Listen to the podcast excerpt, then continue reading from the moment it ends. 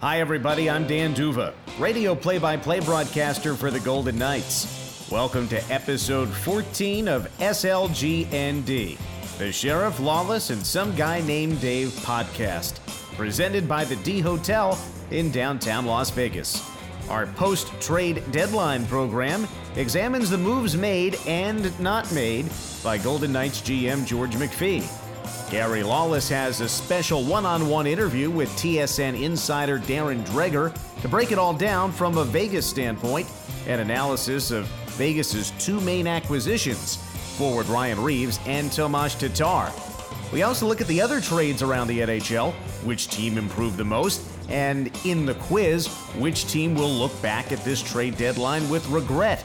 In Razor Fold, we talk about the budding Kings Knights rivalry and how to pack for a five game road trip. It's hashtag SLGND. Sheriff, Lawless, and some guy named Dave. Presented by the D Hotel. And now, here's Dave. All right, Dan D'Uva, thanks very much. I am some guy named Dave.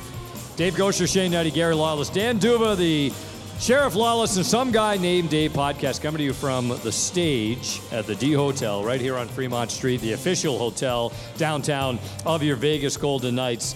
Uh, great to have everyone with us here. We have some uh, some stragglers walking by. I think they so they look up. They have we have signage on the stage chain, and I think they're wondering what are these four dopes doing up there.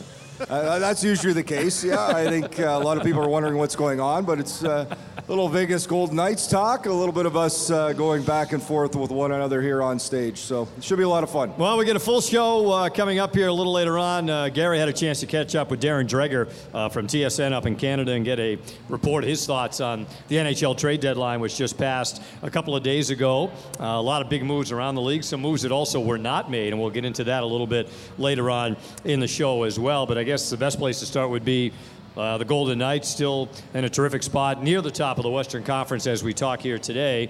And the moves they made at the trade deadline, Shane, they, they pick up Thomas, uh, Tomas Tatar from the Detroit Red Wings. Ryan Reaves comes over from the Pittsburgh Penguins. Uh, some areas that I think we kind of felt they would look to strengthen and needed strengthening as we watched this team through the first 60 plus games of the year, and they were able to address a couple of needs. Well, he certainly did. And we'll start, uh, I think, with Ryan Reaves. That was the first trade they made. Uh, got him in a fourth round pick. Some money was exchanged as part of a deal with two other teams, Pittsburgh and Ottawa. Uh, and, you know, we're, we're following a game, and Ryan Reaves took two penalties in the third. And, and that said, uh, if you watch the penalties, you can argue them. I'm going to say that now. I could use a better word. It would start with horse, and it would rhyme with uh, it. Um, Ryan Reaves brings an element to this team. When you get down to the playoffs, and, and is he going to play in every? I don't know. I think a lot of that depends on the team, but he allows you to match up against certain teams, whether it's Anaheim, whether it's LA, um, and, Nashville, Winnipeg. There's some big teams in the West that you need that element he brings. I think he moves around the ice really well. He's only played a couple games. You got to give him time to acclimate himself to get into it. I just want to point out one thing last game. He did take that penalty on, on Forbort, the big hit. I don't know if anybody watched, but the next shift, the exact same thing. Forbort went back, and the ripcord came out. Parachute. He dodged right of the way, gave the puck free. So yes, there was a penalty, which resulted in almost in a scoring chance. Exactly. Mm. So those things happen, and that there's not many players around the league now that put a little bit of fear into a defenseman going back for a puck. But Ryan Reaves is one of those guys. I, I find it, you know, the, this opinion that the, the personality of the team is going to change no. overnight. Uh, uh, William Karlsson isn't going to change the way he plays because Ryan Reaves is on the team, except for William Karlsson is going to feel free to be the creative player that he wants to be because he knows that some dope is going to come and give him a hard time. He has that security blanket, that insurance in Ryan Reaves. I think the penalty on Monday night the hooking penalty, the offensive zone, the stick penalty. I didn't like that one. Yeah. Uh, and you know, uh, but the penalties last night, they were both, to me, they were both good hits, and it's it's what you want to watch as a hockey fan. It's it's got speed, it's got some violence, it's clean, and I, I agree with you 100%. It is going to change the way the opponents play. Yeah, Gary, you and I talked about it on the radio broadcast the other day. You don't want to see a hooking call from Reaves, but you'll gladly accept the hard hit, and if it leads to a penalty, so be it. That's his game. Had some folks call our post-game radio show after the game against the Kings, and some people talking about that concern that the identity might change. And somebody used the word goon to describe Ryan Reaves. Yeah. And I, No. I He just hasn't swayed them from a that. punch. Right. And, and here's the other thing. I said, well, were you complaining about the way William Carrier was playing through a good chunk of the season before he was injured? Because William Carrier has a grand total of one goal and one assist. What was his optimal role? Throwing his weight around and forcing other teams into taking penalties. He was drawing as many penalties as anybody else on the Golden Knights. You don't see it right now because he's been injured a couple of times. So guess what? Ryan Reaves can do those kinds of things. And as you point out, He's eight years older than Carrier. He's got that reputation to strike fear in the heart of opponent. Sure, a couple of questionable penalty calls against him. That was far from the number one reason that the Golden Knights lost against the Kings. No, it's not going to change their identity. Look, he, he's one of those few guys, and you might not even have to use all your fingers in, in the league, that he hits guys so hard. Maybe like Tom Wilson of the Capitals, maybe is in this group. He hits guys so hard, and it, it, he, it looks so violent. They're not penalties. Right. Those two hits last night of Forbort and Kopitar were You not watch. penalties. He, No, he it's clean. He, he, yeah. he glides into the hit. On, It was he- crap. He's a Crap professional. He knows how. To, Yeah. He spent his whole career doing this. You think Ken Hitchcock eh, was going to throw him out on the ice as often as he did if Reaves was going to take a penalty every time? He knows how to play the game in that role. He's perfected it. It's why he's so valuable. He's not going to have to. And look, who's going to fight him? It's not about him fighting or not No. fighting. It, it's about you know you kind of talked about the Shane other guys. You know that you grow a little bit, right? If you know he's there just as a security blanket, who's going to fight Ryan Reaves? No. Why would you take that on? It's not about that. It's about bringing an element they really didn't have to their team before they made this trade. Well, look, there was a lot of Kings players chasing him around after, and go back to his the first game against the Kings. Kyle Clifford collided with Oscar Lindberg. Lindberg's done for the night. Reaves didn't fight him, but he addressed it. Take Reaves out of the lineup, that same thing happens. Well, now who's gonna, you know, Deryk Engelland? You don't want Deryk Engelland. He, he's 35, plays big minutes for these guys. You don't want him stepping in. Kyle Clifford probably is running around the rest of the night. Reaves has a quick conversation. Kyle Clifford wasn't running around the rest of the night. Right, and Shane, exactly, I agree because it's not that other guys on the roster couldn't do that, is that you don't want a McNabb or an Engelland or other forwards to do that. That- that you don't, especially in a playoff series. These guys are going to be exhausted enough trying to score goals or defend an opposing team in the regular course of the game. You don't want them distracted with another aspect, and that's where Reaves fills that void. Well, Ryan Reaves uh, acquired from the Pittsburgh Penguins in kind of a, a multi team trade with Ottawa, Pittsburgh, and the Golden Knights, but the Golden Knights land Ryan Reaves. And then right up literally to the deadline, Gary, they acquire Tomas Tatar from the Detroit Red Wings. Um, saw him on Tuesday night in his first game uh, with the Golden Knights. But talk maybe a little bit about your thoughts on that deal. They gave up three draft picks to get him. Um, Yeah, the- what the- struck you about it? Well, you know, George McPhee, first of all, he's not a rental. That's the first thing. They've got a player that they have for the rest of this year and for the next three years. And he's a he scores 20 goals or more every year. So if you use those three draft picks and you get a Thomas Tatar out of those three draft picks, you've done very well.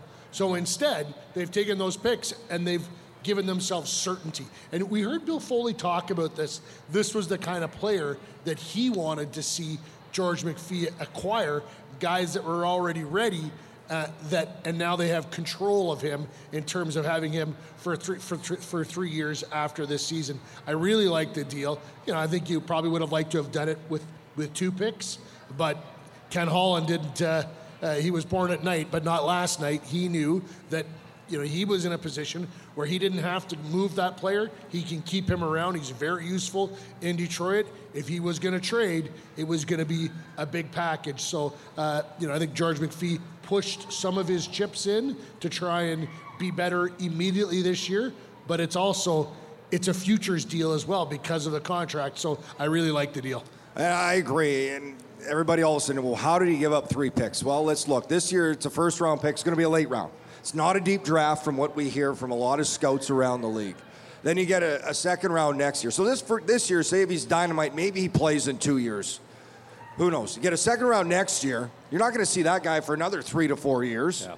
And then a 2021 pick. Well, it's going to be A third round, you never know, and who, they may hit a home run. But we're we're in the, the city of odds right now, and the odds would say if they could get one, as Gary mentioned, one player that brings the return Thomas Tomas Tatar does, they're doing well out of those three picks. So right now, they're in a position where they're a good team now. They don't need those guys. They're looking for something for now and the next the remainder of Tatar's contract, which allows them so much. And watching them last night, and we were mentioning the identity, and it's not going to change. The Golden Knights, John Stevens interviewed him, talked to him. He talked about Vegas and how quick they play, the pressure they put on. Well, it's only a small sample size we've seen from Tatar. I've watched him for a while.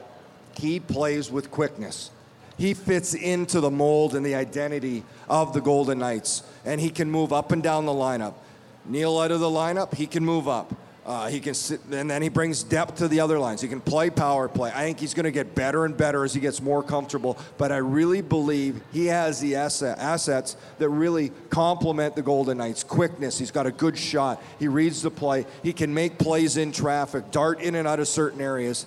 I think he's going to be a real nice fight, fit here for Vegas. I'll throw in one more asset, and it applies to both Reaves and Tatar. And I exchanged notes with uh, one of his Red Wings teammates yesterday and the exact quote about Tatar is everyone loves him. Yeah. These are both personality, character guys that affect the room in a very positive way.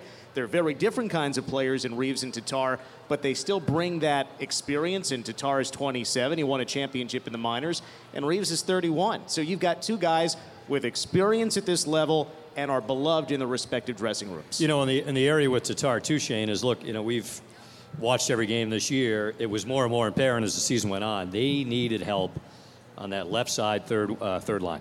Mm-hmm. And you know we had different you know different people there. Brendan Leipsic was there who got moved out to Vancouver at the deadline. Oscar Lindberg's been up there. There have been other people that have tried to fill that that void. But now you get somebody who's a proven 20 goal scorer, and as you move ahead in the playoffs, and you've been through these battles over the years in the league, your depth gets tested. Players are going to get hurt, and you're going to need players like him and you move down the road in the, the, grind of a playoff series. It's interesting, and coaches talk about a lot of different ways. Everybody immediately looks at the firepower, the top six. A lot of times in playoffs, that top six cancels each other off. It's the bottom six that usually makes the difference. And well, I don't know usually, but a lot of the time. And, and it's very important to have the depth. We've moved years beyond where it used to be you just needed top six scoring and the other guys to fill in.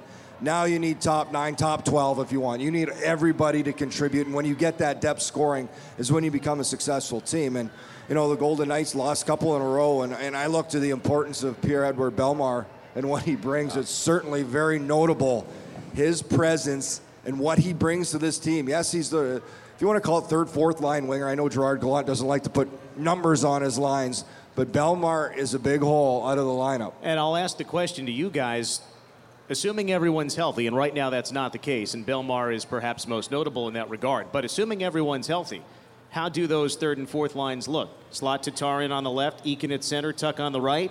What do you do with the fourth line? Bellemare in the middle, Reaves on the right, on the left, Nosek? You know what it allows? It allows them to play the guys that are playing. Yeah. It gives some internal competition is what you want. So whoever's playing gets that chance. And, and you know, does Nosek move to center on the third line? To, you know, or does he?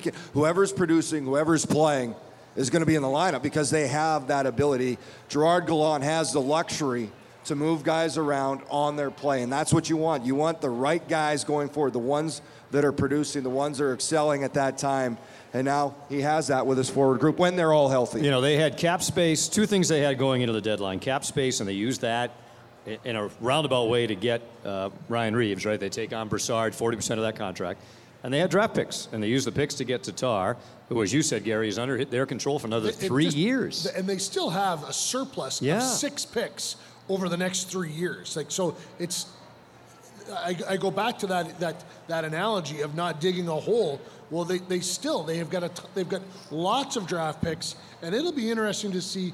You know, like we're going to get to Erik Karlsson in a minute, but you know that deal isn't over yet. Erik Karlsson's going to be all of this. We're going to sign Erik Karlsson is baloney. They're moving Erik Karlsson. You don't talk about a generational player and trading him if you're not going to do it. It's uh, they've upset the apple cart. They're going to have to make a move on that one for sure. Let's get into that. Yeah, to that point, Gary. I mean, there was a lot of talk that the Golden Knights were as close as any team in acquiring Erik Karlsson here at the deadline. Uh, he ends up staying put. It literally, I guess, went down to the wire. Uh, you know, as I mentioned, you caught up with Darren Dreger earlier. We're going to hear your conversation with him in a little while, but from what you've heard, how close was this to happening and why, at the end of the day, didn't it happen? Yeah, well, first of all, you know, George addressed this in his conference call by simply saying, I don't talk about other teams' players, so we're not going to hear anything from the Golden Knights. But know, Bob McKenzie, Darren Dreger, Elliotte Friedman, they're all in accord on this. And, you know, these guys don't throw darts at the board. They have excellent sources throughout the NHL. Uh, you know, Karlsson has an agent. Agents talk. You know, you, you don't trade Erik Karlsson without having him apprised of what's going on. So, you know, the agent would know exactly what went down on Monday and would have been, you know, involved in in those discussions. So, a couple things there. If they were talking up to the last minute, you would have to surmise that uh, that Erik Karlsson's agent said at some point in time, yes, we're willing to go to Vegas. I think that's you know a, a big nod to the organization and, and, what they're doing here. You have to you have to like that if you're a Golden Knights fan. Uh, you know, and then I talk about this with Darren Dreger, but Bill Foley's role in this is is really important because you know we all know that the package that that Ottawa wanted included trading Erik Karlsson and Bobby Ryan. They're committed to Bobby Ryan for another three years at uh, $7.5 million. Karlsson for this year and next year, uh, you add it up, it's over $30 million. So you don't make a trade like that and bring in that kind of money without your owner being very involved and getting a sign off from, from your owner. So Bill Foley certainly would have said at some point in time, okay, yeah, I'm, uh, I'm, I'm all right with that. And then the other part of it is, is that, you know, when they got real close, they didn't, they didn't chase. They would have had a package that they were willing to part with. And when at the last minute it wasn't good enough, they didn't panic and, and lump something in. George McPhee was able to walk away. And again, you need your owner's help to walk away from that because you know the owner then at that point in time is thinking, we got the opportunity to get Erik Karlsson. He's a generational player. And what does that do to my team right now. What does that do to our, our, our options to win the Stanley Cup? So all of those things are really good. But you, as a general manager, you can't roll the dice. You can't say we're going to give everything to get all of our future to get this guy now, because what if he gets hurt? You know what I mean? There's you you have to have the wherewithal of okay, I'm willing to do this. I'm not going to damage myself so much down the line that you know to do anything to, to get that player. You, you, you can't. You have to have restraint, and McPhee and Foley had restraint in this deal, obviously, or it would have gotten done. And they stuck to their guns, and you have to like that. I'm curious why Pierre Dorion didn't take this. I think there that's an organization that needs a shakeup. I'm, and I don't know if Erik Karlsson will ever admit it, but I'll tell you right now, from a player's perspective, he wouldn't be happy that it didn't get done. I think yeah. I think there's a disaster there that he cannot wait to get out of. Who knows? He may resign, but as it looks right now, with everything going on with the building tickets, so on, so this player is trying to move money out here and there, and, and guys going. It's just it does not look good. Yeah, you mentioned Pierre Dorion, but what if it was Eugene Melnyk? Because that's the situation here. You obviously Melnyk is involved in this, and at the last minute, someone got cold feet.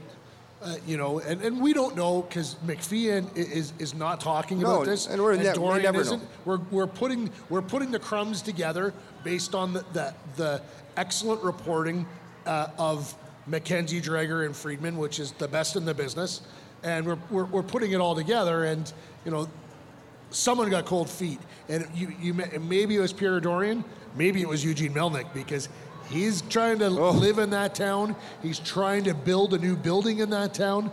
And you're talking about trading the most popular franchise. player, franchise guy. And if you're trying to, you know, there's talk about, to your point, about a new building, there's talk, you know, it's amazing to how quickly things change, right? That team was a goal away from going to the Stanley Cup final last year. Double overtime against Pittsburgh in the seventh game. And now it's all gone right down the drain. And if you are an Ottawa Senators fan, you want to know is Erik Karlsson going to be here? Is Mark Stone going to stick around? They've already traded Brassard. Um, they held on to Hoffman. But Karlsson, you know, you talk about, and you're, you're probably right, Gary. It doesn't mean that this won't happen down the road. And a lot of these trades, you see it where it's almost too complicated They'll for it never, to happen to the deadline. They'll never get the price that they could have gotten because now, like you, whoever was going to acquire Karlsson on Monday was going to get him at, for a minimum of two playoff runs. Yeah. Well, now it's down to one, and that you know that that changes the price dramatically. And what other owner? It's it's not just having cap space; it's having an owner willing to mm-hmm. spend that money. You know, so it, who else is going to say, hey, okay, I'll take Karlsson and I'll take Bobby Ryan, and, and all and that 30 million plus dollars." Now it, it gets minimized a little bit when this season's over, but it's still well into the high 20s of what you're taking on with those two guys. So now uh, I think it's 28 million dollars if I do my math, my math correctly. Uh, you know who's going to make that deal? I don't think anyone is. Well, and they got to pay Karlsson. That, that's the thing. And you got to realize he's going to get a big deal coming up. And I don't know where it's, You it's going to be think- is there north any of 10. chance he signs in Ottawa? Well, I think if he signs in Ottawa, they're going to pay the steepest price. It'll be like 14 million. Absolutely. He's, he's gonna he's gonna take everything he can. if they, he's gonna say, okay, you want me? And- and- Here's the price. But I'll tell you what, Erik Karlsson. so wants then they get into if that- that's the case, and they say, well, we can't do that. Well, then they they're forced into a deal now, and everybody else like, okay, Oh, like you said, they just turned out whatever it was. If Pierre Dorion I'm- thought he had a vice around his head now, oh, I'm willing to bet that was the best deal they will get. I would agree. How about Pierre Dorion at T-Mobile Arena? Well, we got we got Last them night. we got them Friday. It's, Yeah, it's, uh, got to see him. The Knights know- have them on Friday. I know Pierre quite well and have known him for a number of years. He, I said hi, Pierre. He looked at me for like two seconds, and then just like he did not even. He was not talking to me. He wasn't talking to anybody. What anybody. did you do to him? I haven't done anything to him, but I think he was just afraid of where the conversation might go. He did not want to talk, and he went up and sat in the press box all by himself at the far, far end.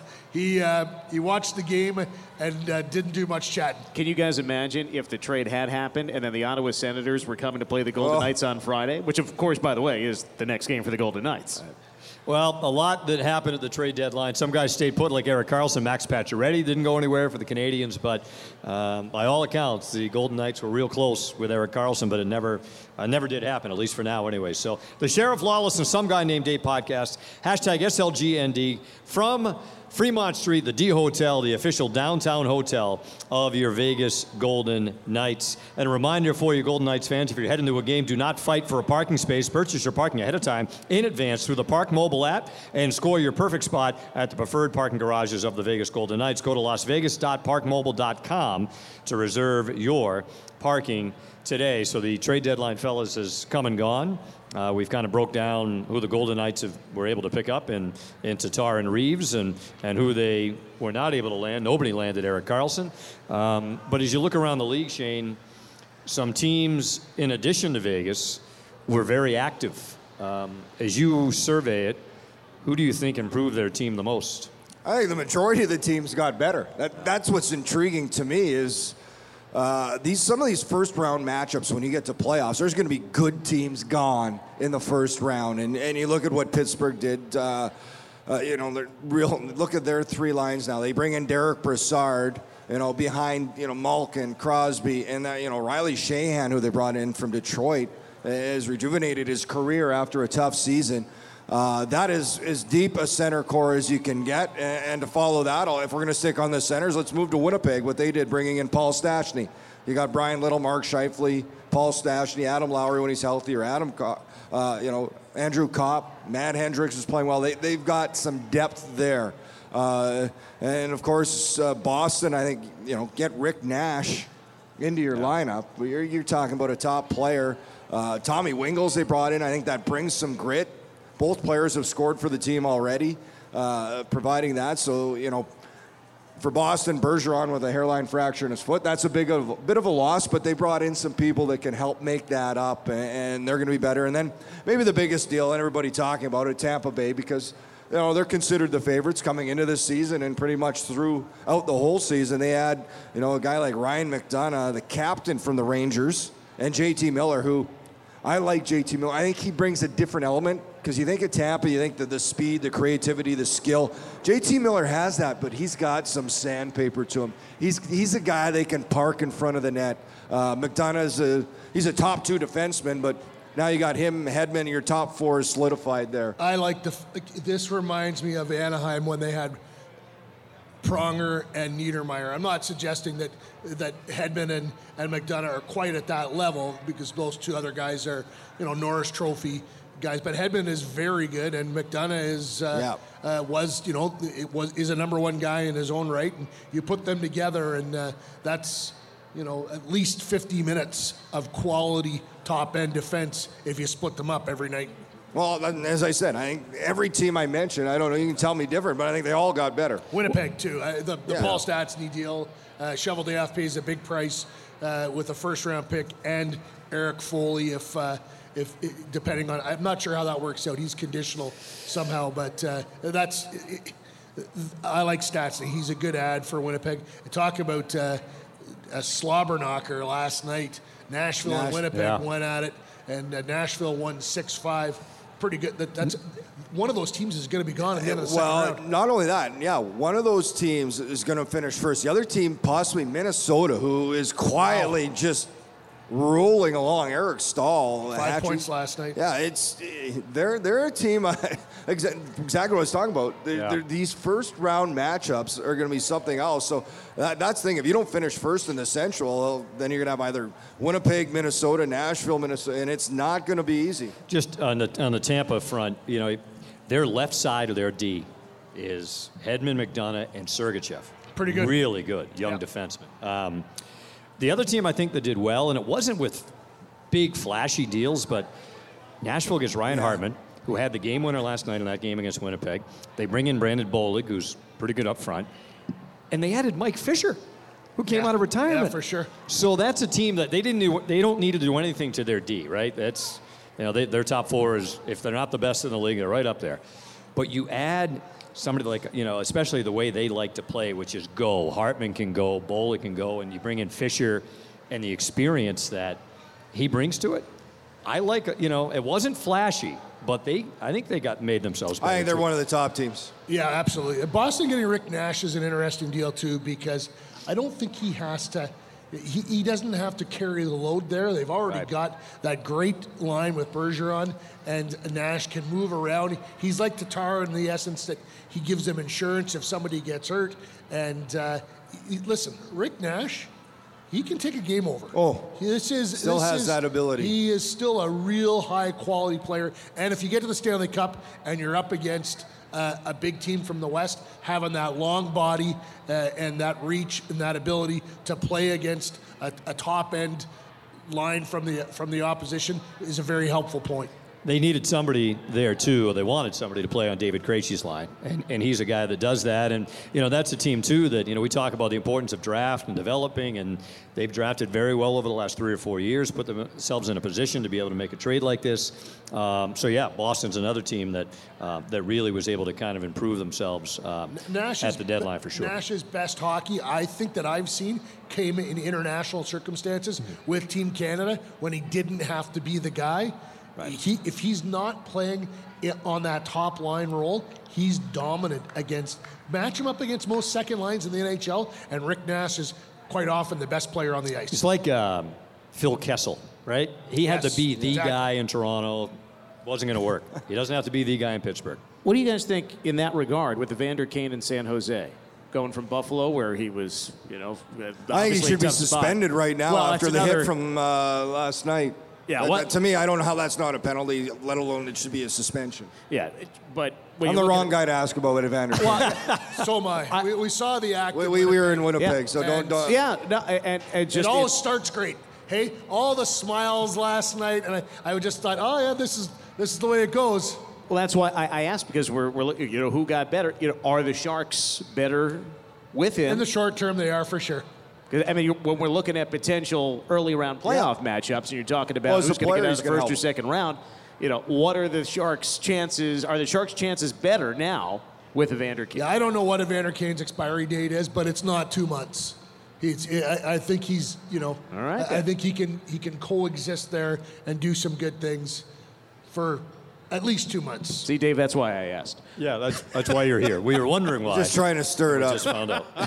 I know where those guys stand on it. Holy cow. Well, it was an active, you know, trade deadline for sure, and a lot of teams, as we said, um, certainly improved themselves around the league. Uh, quiz time, Dan D'Uva. You're going to uh, sure we can do that. You know, we, so what, uh, what what did you come up with, uh, you and Gary, this week that you're going to try and stump us with? Well, I, I think that we have uh, talked about this topic in one manner or another throughout the season, but here we are with 19 games to go. The trade deadline is passed, and so who will win the Hart Trophy? Most valuable player. If you're looking at, you know, someone. I mean, last year you got Connor McDavid. Connor McDavid's team is not going to make the playoffs this year. So, what do you guys think on who's going to be the Hart Trophy winner? And uh, Gary, uh, Nate Schmidt won it last week. Week before that, it was the D, and the week before it was you. So, you're up. By default, you're up. well, you know, it's an interesting question. I hear Taylor Hall's name getting kicked around. I'm not sure about that one just yet. Nathan MacKinnon was an interesting name for a while, but uh, I'm going to go to the Winnipeg Jets and I'm going to go to Blake Wheeler. And I think you know, he is, he plays on the wing. Mark Scheifele gets hurt. He moves into center and he goes on a tear. Uh, and the Jets, you know, really shoot up in the standings as a result of his play. This is a team that missed the playoffs last year. They are a contender. They're third in the Western Conference right now. He's their best player. He's their leader. I'm going to go with Blake Wheeler. Oh, that's a good pick. I think he's done a good job. And it's tough for me because I like to see the whole season play out. I need to see who's in playoffs. Uh, I, I, have one I'd like to say just to be a smartass, and that would be Phil Kessel because I'd love to see him on the win the Hart Trophy. There's there's a great picture for the NHL. Wow. Most valuable player, Phil wow. Kessel, the average man. A fast fat uh, guy. But, and I played with him, and he, he still Three cra- of the four guys on this table up. are in better shape than oh Kessel. my God. uh, but you know what? I think uh, another guy, and if they get in, and we we saw him the last couple games, Andre Kopitar, to me, yeah. the way he's taken his game, uh, he, he commands a game as well as anyone. His size, he takes face. He, he played 24 minutes in the first night, and then and then comes out and, and has a, you know three points against the Golden Knights in Los Angeles. Comes out, scores that huge goal late, which I think was kind of the backbreaker in that game. Uh, on the power play, penalty kill, huge minutes, face-offs, He's smart. He's strong. He's uh, he does. He, he just really goes out and he can take a game over. As you're mentioning, players that can take a game over. He's one of those guys. And after a real off year last year, had the big contract.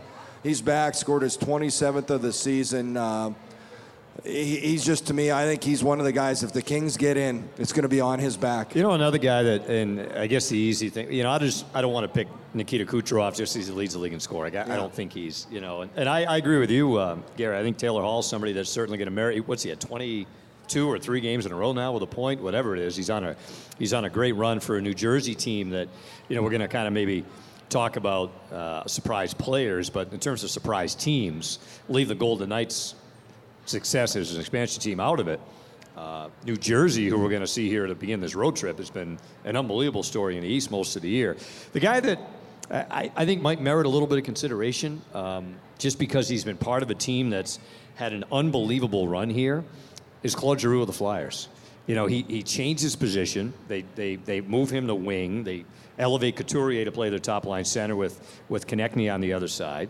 So he changed his position well into his career and does it willingly. And he's had a terrific season. I mean, as we sit here right now, I think he's fourth in the league in points, and that's one thing. But the ability as a leader of that, one of the leaders of that team to change positions, have them, they lost 10 games in a row earlier this year. Now, they had points in five, right? It's, you know, it's the NHL scoring. They were 0 5 and 5, whatever. But not insignificant. They got points out of those games. You said to me between periods the other night in LA, Shane, who's the first place team in the Metro Division? and I'm like, oh, Washington, Pittsburgh. Like, nope, the Philadelphia Flyers. Flyers, yeah. What are you they talking just about? snuck right in there. Yes. Won six in a row, 10 0 and 2 in 12 games. And I just think Giroux is a guy that, you know, Couturier has been a big part of it, no question about it. But, you know, in terms of somebody that's been instrumental in this turnaround for them, he's been he's been awesome. Yeah, you could bring up a, a number of, of great names there. Do you think, guys, you, you, sometimes you get lost on a very good team when you have, you know, a, a former Hart Trophy winner in Sidney Crosby? Does Evgeny Malkin deserve consideration in this conversation? I, I just look at those teams that have, and like Tampa. That's why I'm not saying Kucherov. He has, Right. he has Stamkos. That's why, yeah, I think right, Malkin has Crosby and Kessel, and Yeah. they're just so dynamic. It's not a it's not a one man show. I don't get me wrong. I think Evgeny Malkin is dynamite, but when I'm looking at a team that that, that are really leaning on one guy, like. So I mentioned Kopitar. Jeff Carter was out of the line. I mentioned Blake Wheeler. He really had. He moved to center when Scheifele got injured. Like those are the type of areas I look for for these Hart Trophy winners. Yeah, sometimes you look at numbers, and then sometimes you just use the eye test. When a guy's got a puck on his stick, who scares you the most? Who is going to take over? You know what's interesting? Nobody mentioned a goalie because usually there's a goalie in the conversation. Yeah? Can you think of one? No. Not this No. year. No. Not real off the cuff. no. Marc Andre Fleury has been as dominant in, as any goalie in the National Hockey League this year, and uh, um, is he is he Vegas' most valuable player? Uh, You know, I'm not sure about that. No. he, he missed so much. Missed he too so much I time. don't think so. Uh, Carey Price had won it just a couple of years ago, but uh, you have to go back a while before then. All right, well, I, uh, I'm going to have a hard time uh, picking uh, a winner here, but I, I'm going to have to go with, with Gary on this one and, and Blake Wheeler, just because, as you talked about, to me, when you look at that team, uh, it just Kopitar is close. But I'm gonna I'm, I'm interested in Gary's thoughts on this one. So Gary, you you get they shake their heads at me. That's fine. I, I don't I don't disagree with that one. Surprisingly, Wow, yeah, uh, and, and that's something wrong with that. I'm feeling especially ill. well, you know, part of it is having just I didn't even mention his Corsi rating. Uh oh. No. that's next. but just I mean, when just when you watch just yesterday, I mean, Vegas played the Kings and the Predators played the Jets. I mean, how about those two matchups in Yeah. terms of what we're seeing right now in potential playoff matchups? Those two were exciting. All right, so Gary wins that one because he brought up Blake Wheeler. All right, let's go with question number two in the quiz. Biggest surprise player so far this season with only 19 games to go.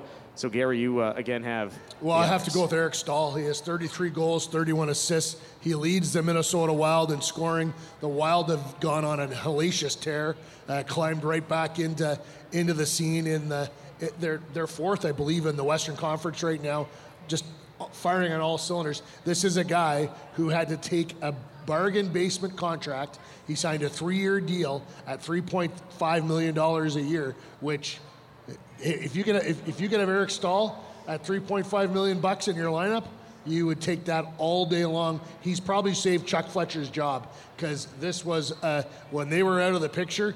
It looked like Fletcher was in real trouble. Now they still have to get it going in the playoffs. I think there's there's going to be some questions there, but Minnesota is a dangerous team right now, and Eric Staal for me is the biggest reason.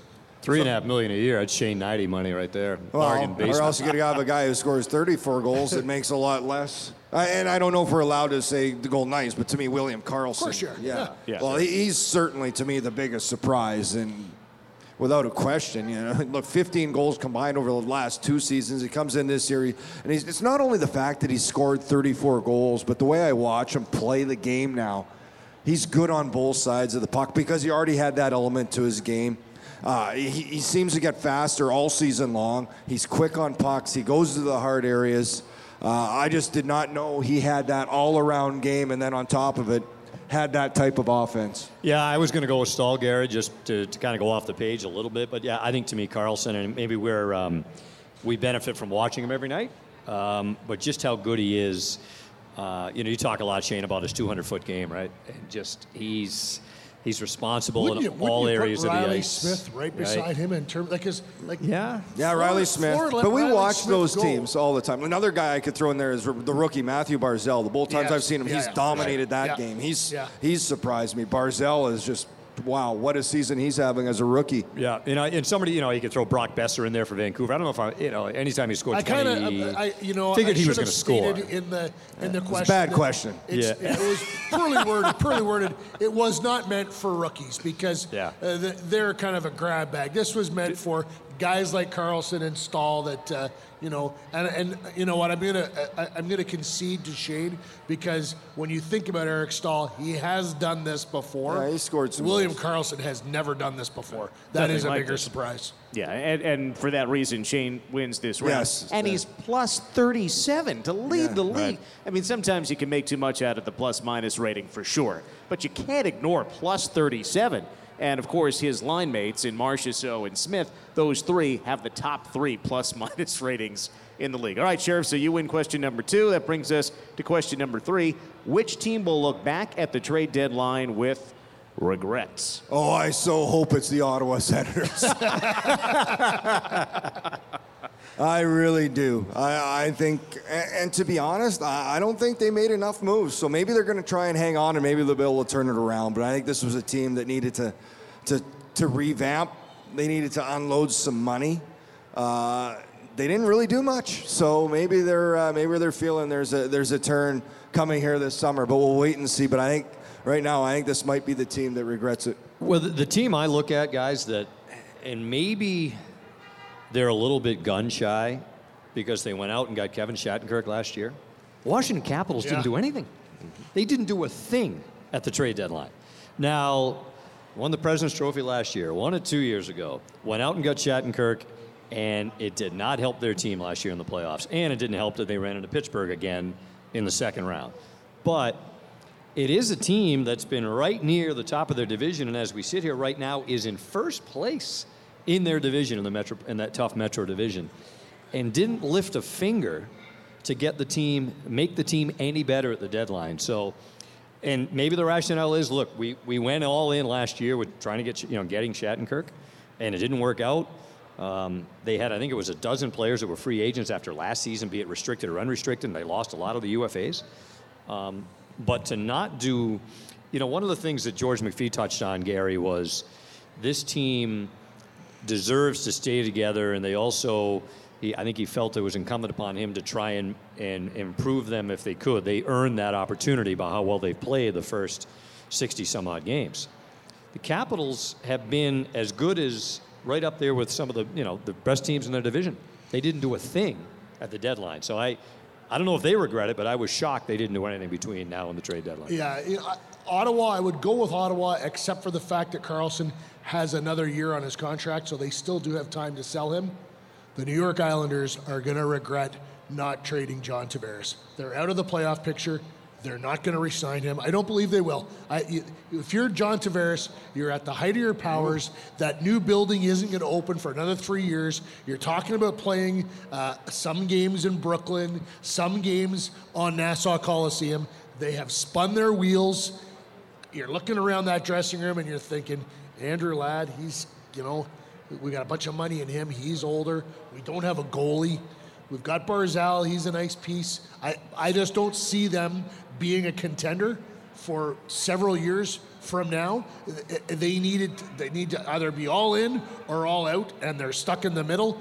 And John Tavares is not. He has the option to not be stuck in the middle. He can on July one. He can say, "I'm going to Vegas. I'm going to Toronto. I'm gonna going to." You know, I don't think Toronto has the cap space with him for him when you consider what they have to do. But there are places, you know, the, Vegas not getting Erik Karlsson puts them i i right at the front of the line in the John Tavares sweepstakes if that's what George McPhee decides he wants to do. And you don't have to give away picks to get him. And I don't think John Tavares is going to want the top of the line money. He's going to want, he's more like Sidney Crosby, who signed his long term deal for 8.7 million to give himself a chance to win. John Tavares wants a Stanley Cup. It's not coming on the island. They made a mistake. And don't forget, uh, players do look at taxes when they start to sign deals. No kidding. Nassau County on Long Island has got about the highest taxes in oh. America. And good luck. And then you come here in Vegas, Yep. and, and, and that uh, plays on players' minds. But I'll tell you something, and I'm not a betting man, but if I were, I would not be surprised if Tavares actually does re-sign with the Islanders. If you look at it, and Gary, you said it, if the Islanders were to take the opposite approach, they're four points behind the Blue Jackets. If they had acquired somebody and tried to improve, I would have been on board with that. They didn't do anything, just like Dave said They're about the another team that Capitals. did They didn't do a darn thing. And to me, either you trade Tavares or you do something to give your team a boost going into this run because the Blue Jackets aren't lighting it up either. So you can make a run there with just four points back. But I think that that takes the cake. We, it's amazing how, in talking about the Hart Trophy candidates, we didn't bring up Ovechkin. We're not bringing up Capitals. You know, they are one of the best teams in the National Hockey League, but we haven't really talked about them. And I'm with you, Dave. So, Goucher, you win question number three. Thank you very much. I And I appreciate think, Gary, the, the jury's out on, on your comment about I don't- what, Tavares. did, what did Goucher say? He said the Capitals. Didn't do anything. Capitals- nah, They didn't do anything. He doesn't win. terrible, Jury's out. Terrible back- ruling, Judge Judge Duva. Well, you got to check back. Then I win, if you over guys the, didn't argue. Over the summer, if in fact Tavares goes elsewhere, then you're right. But for now, Goucher wins. Can I just throw this in as an aside? You guys cool with what the Rangers did and how they did it? They, go, they sent an Well, open they letter committed to, to it. like- you know what? They did exactly what they said they were going to Yes. do, so I applaud them for that. yeah. Uh, they, listen, and Whether they, you like it or not, they not. got a lot back. They, you know, Yeah. they took in a lot. You look at their go to cap friendly and look what the New York, New York Rangers have at the draft the next couple of years. They all of a sudden have a ton of first round picks, multiples, multiple seconds, multiple thirds. Maybe that's where Tavares will go. yeah, no kidding, eh? Oh, how about that? Oh Let's my move- move goodness! You won't across have the to river. move. Wow! You don't have And to wait for a new arena. And I think you know other teams have shown this too, guys. It doesn't have to be a long rebuild. It doesn't have to be. Mm-hmm. If No. you get certain parts back in You know, we need trades, it doesn't have to be five or six years. You can do it in a couple of years, three We, years. we need a new segment. We need to call it Yelling Guy. Because we have people coming by and, and yelling questions at us. We can't hear your question. Try again. Are they going to rebuild around Lundqvist? How I- old is he wants to I be think, there. he- He's I not- think he'll be retired by the time the build happens. Yes, yes. I don't know. Thank you, Yelling Guy. That was a good question, though. That was a good That's question. very good Excellent question. question. And, and Lundqvist has been very clear. He's going nowhere. He wants to stay That's with tough, the you know. Rangers, no matter what the team goes through. Rebuild, push for the playoffs. He So wants to be a part of whatever it is. What is he, 36, 37? So a rebuild usually takes minimum three years. Well, unless you go like the Rangers are, and they're not hedging their bet. They're saying, "Hey, we're going to do this right now." And Yeah, if they get Tavares, Sort of the fastest I mean- rebuild we've seen recently, I think, is the Toronto Maple Leafs. They they tore down in a hurry, and then they got Auston Matthews, right? And if you take Auston Matthews, Well, yeah, out you gotta get a lottery. So you gotta right, win a you know what I lottery mean? Like that's the that's to, to do it in two or three years. That's what I'm saying. You need to win the lottery, and it's got to be a, a, fran- a franchise guy. So Yeah.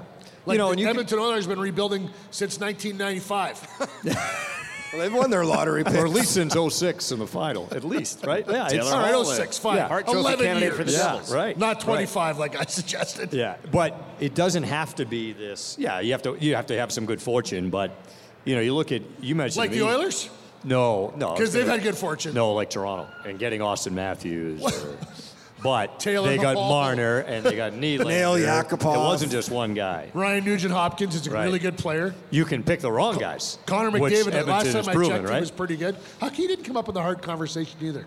I guess because he's not going to make the Non-playoffs. playoffs. Right. Yeah. But he's still, Yeah. to me, one of the top.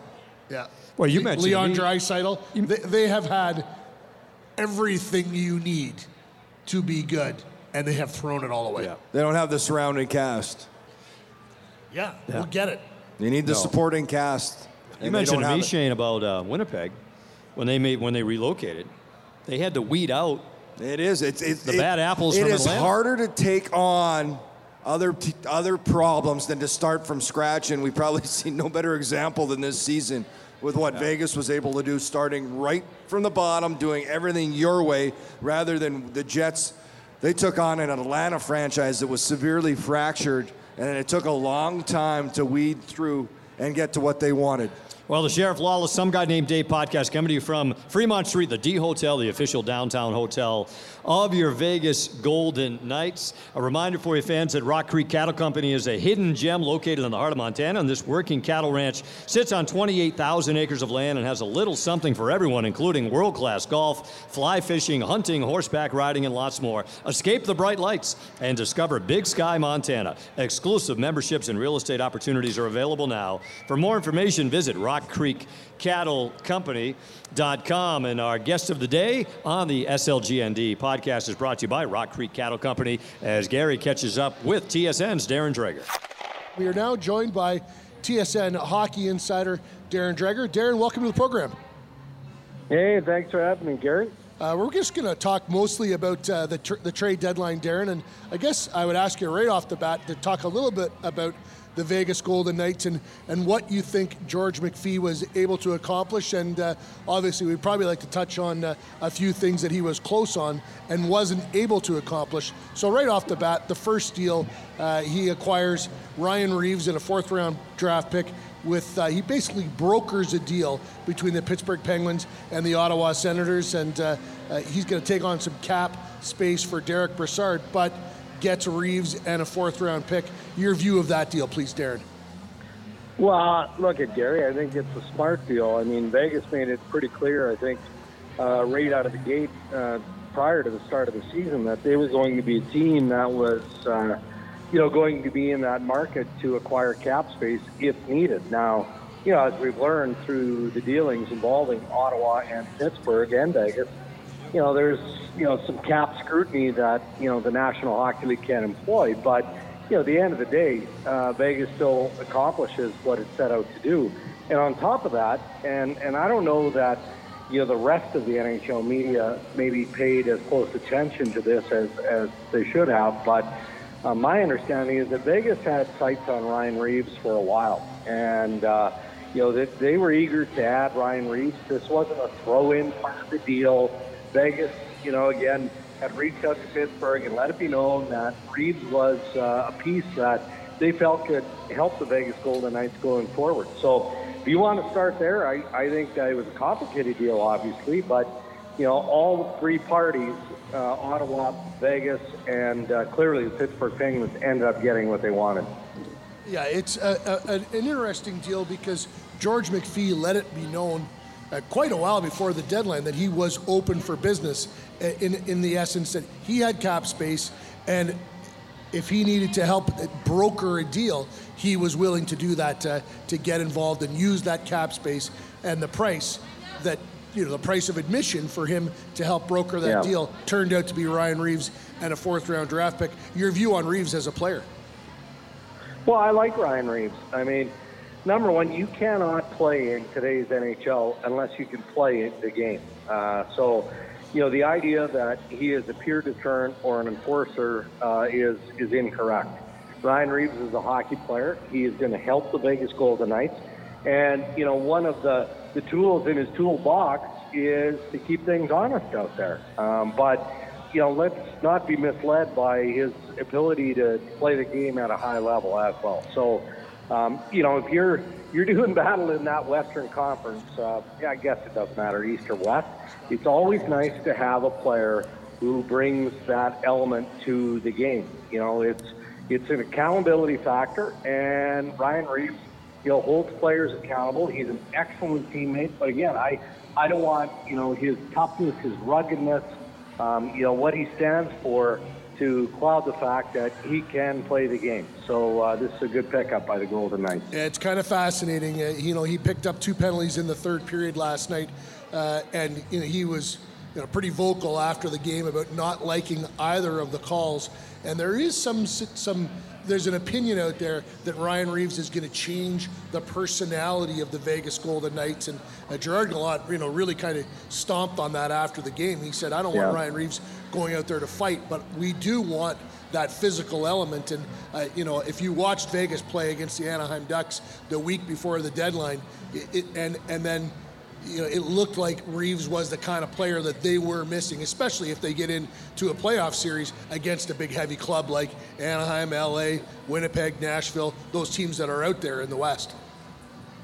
Yeah, no question about that. Uh, you know, again, the game has changed over the last decade. Certainly has changed. Where, you know, if you've got a one-dimensional player, chances are that player is seeing limited ice time if he's playing at all. Um, you cannot survive in today's NHL uh, with that skill set alone. You've got to be able to play the game. You've got to be able to contribute, um, and and you you've got to be able to stay between the lines. And I'm a believer in Ryan Reaves. Look at Jimmy Rutherford and the Pittsburgh Penguins saw great value in Ryan Reaves when they acquired him initially. You know, they felt like they needed that element uh, to just help police things a little bit. But you know, you, you don't throw a player who's one-dimensional into the mix that is the Pittsburgh Penguins. Uh, so again, I I think we need to, to to just rewind a little bit here and recognize that Vegas, you know, had interest in Ryan Reaves prior to the three-way deal involving the Golden Knights, the Penguins, and the Ottawa Senators. So I think that speaks volumes to uh, what Ryan Reaves can bring to the Golden Knights as a hockey player overall. Yeah, and uh, you know I don't think you can underscore the relationship between Kelly McCrimmon and Ryan Reaves that goes back to their time in Brandon together. Reaves played for yep. for Krim for uh, a number of years, so uh, they know the personality and they know what they're bringing in to their dressing room. Let's go to the Tomas Tatar deal. Uh, George McPhee sends a first in tw- this season, and then a second next year, and then a, a third way out three years from now. Uh, first, second, and a third, I think. And uh, 2021 is when the third is. Yeah, that's correct. Um, I'm getting uh, Shane Hnidy and Dave Goucher are giving me smoke signals from behind here. So, uh, um, uh, you know, a lot of people look at that and say, "Wow, heavy price to pay." Well, Vegas, uh, you know, uh, a GM once said to me, "Never never fix a hole by digging another hole in your backyard because you're still stuck with a hole. And M- Yeah. McPhee doesn't have a hole in his organization now because he had picks to give, and Tatar is not a rental. He's around for three years, and he does. He provides them third line scoring right away, but also for me, Yeah. insurance. If you know a James Neal or a David Perron goes down at some point in time, Tomas Tatar can walk up and in that top six and play for one of those guys. He could play on the line with Smith, Marchessault, and Karlsson if there was an injury there, and then he provides injury, uh, provides insurance moving forward. Uh, it's no secret that Perron and Neal are pending UFAs. If one of those guys doesn't sign, uh, Tomas Tatar is a top six talent. He moves right up. I like this deal. I, I like it too, and you know I think that uh, management in in Vegas did exactly what they said they were going to do. Uh, and I know we're going to talk about this. Yes, of course they were tempted by the bigger piece that is Erik Karlsson, but they did not detract or subtract from their lineup. They added to their lineup, and we've talked about Ryan Reaves, but you know Tatar gives them a little bit of stability as you've uh, articulated here moving forward. He's got term on his contract, and you know look at the, at the start of the season, did we expect that George McPhee would be moving a first, a second, and a third for one player, regardless of the year? No, of course not. But you know, the Vegas Golden Knights are an unbelievable story in today's NHL, and you know, there's there's no reason to suggest that they can't do what would be unprecedented and win a Stanley Cup in the inaugural year. Well, the way you do that is by making sure that you don't upset the chemistry that exists and has been developed by Ger- uh, Gerard Gallant and coaching staff, but by adding and in doing so, making sure that you're right. If Perron or, or, uh, or James Neal end up moving out in, in free agency, well, they're entitled to that. They've earned that right. But now at least you've got one piece that you can lean on who is a third line guy on a good team, but you know can easily slide into your top six. So I thought that this was shrewd management by McPhee um, because you know you and I both know they had this deal parked, right? I mean, this was uh, a deal that they had made with uh, Kenny Holland and the Detroit Red Wings that couldn't get completed until basically the last second, even though you know the negotiation was there, the agreement was there on the principles, but McPhee and, and, and McCrimmon and the Golden Knights had bigger fish that they were working on and, and couldn't make one without closing on the other. Well, let's talk about it. It's the uh, the deal for Erik Karlsson, and it was uh, uh, you know widely reported, yourself, Bob McKenzie, talked about Vegas being in on Erik Karlsson to the very last minute. What do you know about that deal, and and, and how close was it, and why do you think it didn't happen? Yeah, well, the reason I don't think it happened was, uh, and I don't mean this, you know, to be disrespectful of uh, Pierre Dorion and the Ottawa Senators, uh, but I I think Ottawa in the end got cold feet, and either you know Dorion didn't like the deal, you know, initially, um, or you know they circled back. Ottawa circled back the last second to say we need more. Uh, I'm not sure what happened, and we may never know. You know, just based on confidentiality and the respect that one organization would have for the other. What I do believe is what we reported on Monday, and that is Vegas was the team that pushed the hardest and pushed right up to the wire. Um, and you know, who are the the pieces? Look, at I mean, I, I'm always careful in throwing names out there. I'm going to assume that you know a, a principal piece like Shea Theodore maybe had to be involved. That would be a real tough one for Vegas to do. You know, maybe Suzuki as a you know up and coming piece would have had to been involved in multiple draft picks. Who knows? I mean, at the end of the day, what does it matter? Because the deal didn't happen. But I think Gary, what's most important to note here is you know George McPhee doesn't engage without full support of his owner and without Kelly McCrimmon and the scouting staff of the Vegas Golden Knights in concert with Gerard Gallant and the coaching staff of the Vegas Golden Knights saying, we got something special here. If, if we can add a generational player like Erik Karlsson, let's do whatever we think is necessary to try and acquire that piece within reason. And I think George McPhee did exactly that. And look, I, you know, he probably feels that he had a deal made or had at least the pieces, the elements of a deal that that deal should have been made. Why it wasn't consummated, we may never know. But I give full credit to the Vegas Golden Knights for recognizing this is a special team. They've got a wonderful opportunity here, and ownership and management was going to do everything to give this team a chance to win that Stanley Cup. Yeah, you mentioned ownership, and there's a couple of things here that you kind of have to tip your cap to Bill Foley because obviously he was supportive of, you know, we don't know what they were taking on, but if they were taking on Karlsson and Bobby Ryan, you're talking about right. uh, tens of millions of dollars in contract. So Bill Foley, that's yep. those are deals that every owner in the NHL signs off on. No one has carte blanche to, to bring on that kind of money without the owner. So Foley is is supportive enough of an owner that he would look at that and go, okay, but then also sophisticated enough to let his general manager do his job and not push him at the last minute and say, we'll throw something else in. You know, if Vegas had drawn a line in the sand and said, you know, this is what we're willing to do, and that again, that would have been you have to have that talk, that conversation with your owner when you're talking yeah. about moving multiple pieces, and then for the owner not to say at the last minute, well, what's it going to take to get over the, the hump, and and urge the general manager to make that move. He trusted his general yeah. manager and he supported him. If what we're hearing is all accurate, and that to me is uh, a Bill Foley, a, a, new owner, but a very astute owner.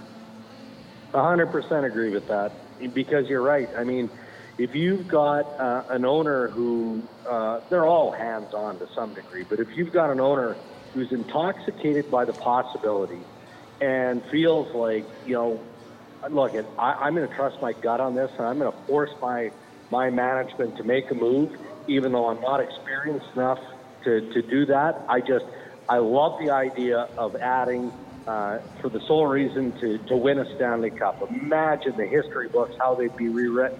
Um, and, and look, I'm sure that there was a big part of that with Bill Foley and others who, who wanted to do that. But, you know, you've got you know, incredible experience in, in management. And, and again, there's another layer of credit there, um, whereby, you know, George and Kelly and, and all those involved in that decision, it had to have been really difficult to not close on that deal. But the only way you're in that deal, to your point, Gary, is if the owner, you know, fully signs off on having to re-sign Erik Karlsson. You don't, you know, pour out the assets that would have been unthinkable a few months ago. unless you're absolutely convinced that you're going to be able to keep Erik Karlsson long term. And that's a tricky thing. That is a tricky thing. I mean, you're talking about a player who, you know, as an unrestricted free agent, or if he signs long term in, in Ottawa, is going to be what? An 11, 12, 13 million dollar player? He's a two time Norris Trophy winner. So uh, I, I honestly, all of Monday, I might, I might have looked distracted on TSN because I was. And I was distracted early on because I couldn't believe how close things seemed to be headed towards Vegas acquiring Erik Karlsson. And it didn't happen, but that's fine. You know, the Golden Knights are a strong team. They're going to contend for the Stanley Cup just based on the dressing room they have and everything that, uh, you know, has, has, has made it possible for them to get to this point. But the fact that that organization got involved to the degree that they did when others like Tampa Bay backed off, I mean, everybody has to be on the same page. And that starts with ownership and goes all the way down. Hey, Darren, we know you're really busy and uh, you're supposed to be starting Mail It In March uh, anytime soon. So uh, we really appreciate you joining us today after uh, a crazy week. And uh, uh, it was fun watching all your all your coverage. I listened to the podcast that you did with with Bob and Pierre last week and the war stories you guys were telling about. I suggest people, after you listen to hashtag SLGND, go and listen to the Bobcast and catch Bob and Darren and Pierre because it was really good stuff. Thanks, Dregs. Okay, Gary, thank you. Thanks for the interest. And we thank Darren Dreger for taking time out of his schedule to join us. A great recap on the NHL's trade deadline, not only what the Golden Knights did, but also around the league as well. The hashtag SLG and D podcast, the Sheriff Lawless, some guy named Dave, coming to you from the D Hotel in downtown Vegas. All right, fellas, time now for raise or fold. The last two games for the Golden Knights have been against the LA Kings. Raise or fold on the Kings Golden Knights rivalry. They played four times this year, but just wrapped up a home and home, Shane. I, I raise on this one. I think coming in, everybody thought it'd be like the, the desert war with Arizona, but that's not the case. The Kings, I think, just logistically, I think how big that team is. A lot of California transplants here in Vegas. I just think it sets up. And then to watch the games, there's some serious dislike between these two teams. But you never get to that next level until you have a playoff series for a rivalry. So we'll wait and see, but right now I raise on it. Yeah, I'm down with Shane. I think uh, I raise on this one for sure as well. The opportunity for uh, this to be you know, the, the the second largest crowd of the year last year. It's four hours from LA. People drive up, they come to Vegas. Vegas is a place where people from LA come for a holiday, and LA is a place where people from Vegas go for for a holiday as well. I think it just everything is there. But Shane is right. They need a seven game, knock them down, drag them out series to really make this a rivalry. And of course, I'm raising on it too. And interesting in that we saw the Knights and the Kings play not just home and home, but on consecutive days, mm-hmm. home and home. The Kings had not done that since November of 2011 when they did it against the Ducks. And the Kings won both of those games too, by the way. But when you play the same team twice in a row in two days, it gives you sort of a preview of a playoff series where it's not just one game today and you see them again in a month two days in a row, there was carryover from one game to the I'd next. like to see it more. Yeah, yeah me too. Yep. I raise on it now, guys. Um, after the home and home, the first two games, you know, Vegas chased Quick early here. it was over in the first period. They won in overtime in LA right after Christmas. But these last two games and some of the stuff that went on between Perron and Doughty. Oh yeah. You know, going at each other. Yep. Reaves Don't you last love night. to hate Drew Doughty? Yeah. Oh, absolutely. yeah. Great player though. Like that to me, over the last two games, um, where it, it really kind of solidified it more for me of, yeah, the geographic certainly play a part.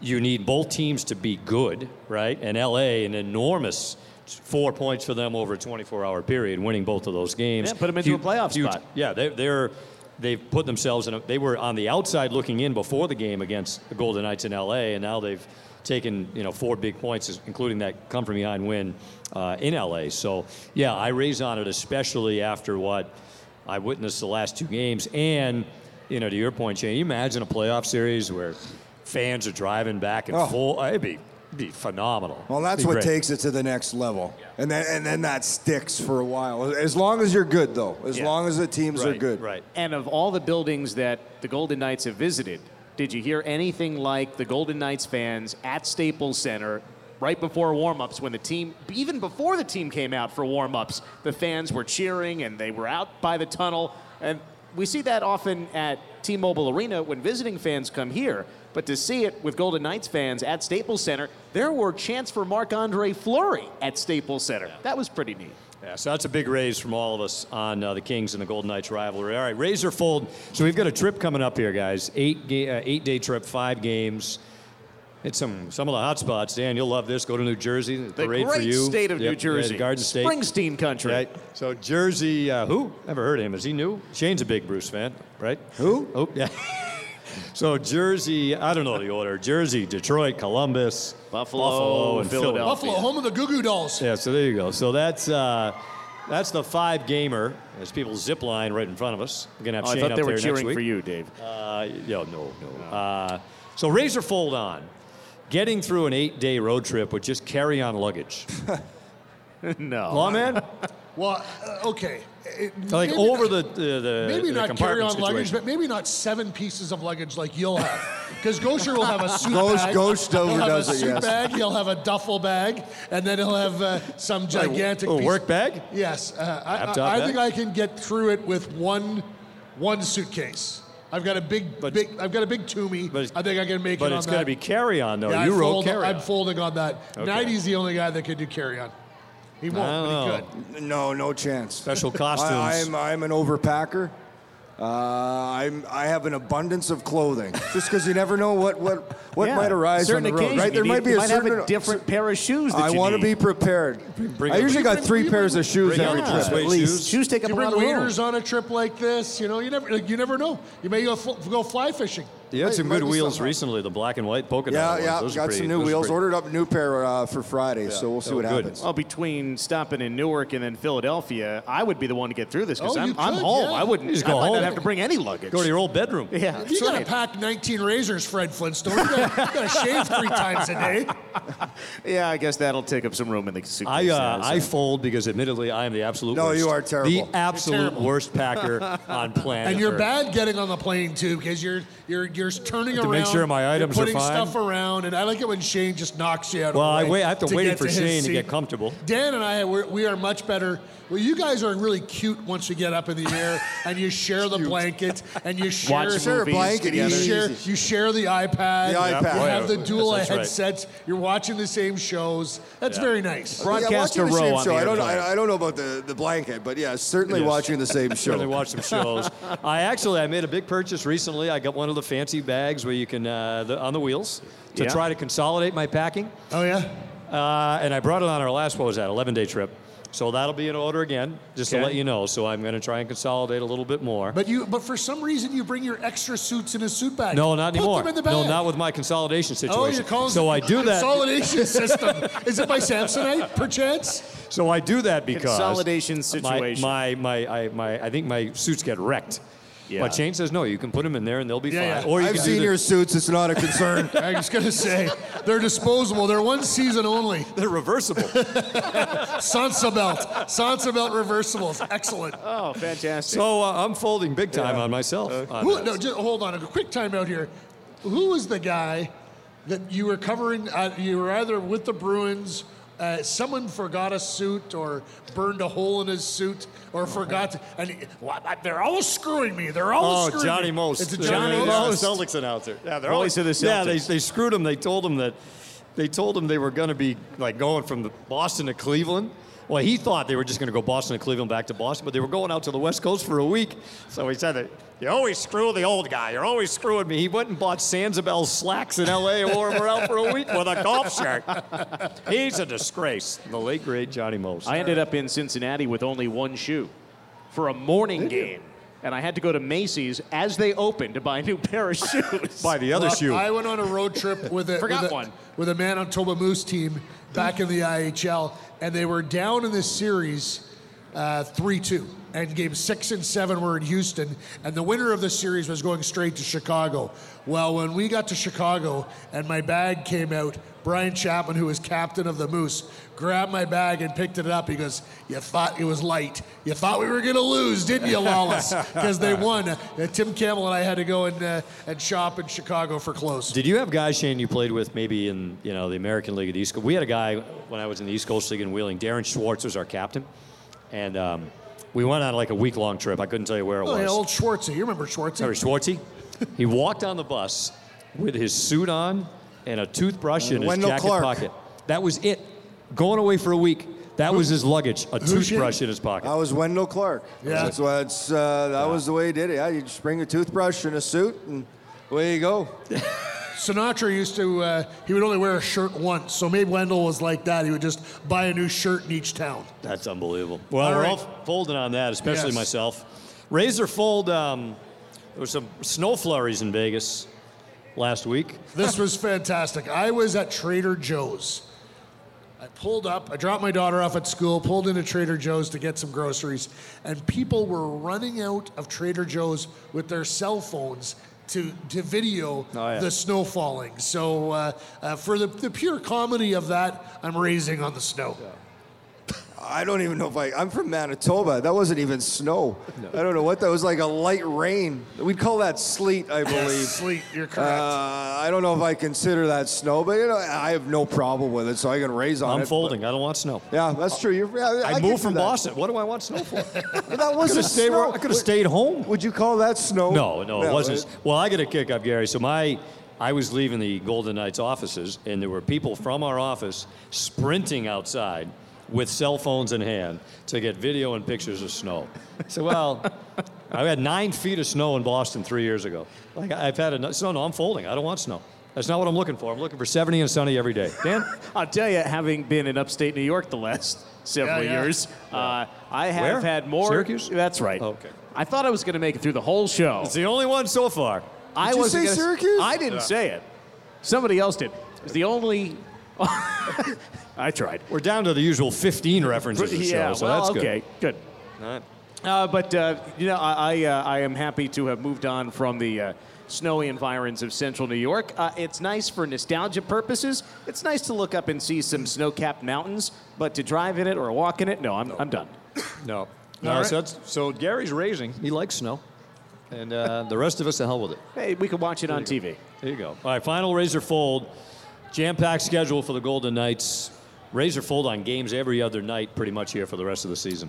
Oh, I, I, everybody's in the same situation. I raise on it because I really think it sets up for what you got to do in playoffs. So if you're going to prepare and you've got to hit your stride heading into the postseason, you've got to learn to play every second night. You've got to learn how to rest your body, how to find that energy, how to get ready, and you might as well do it here through these final remaining games, so that when you hit when you hit playoffs, you're ready. But but there is the trick. You got to try and stay healthy through that. So I think the coaches manage it really well. But every team's in this situation.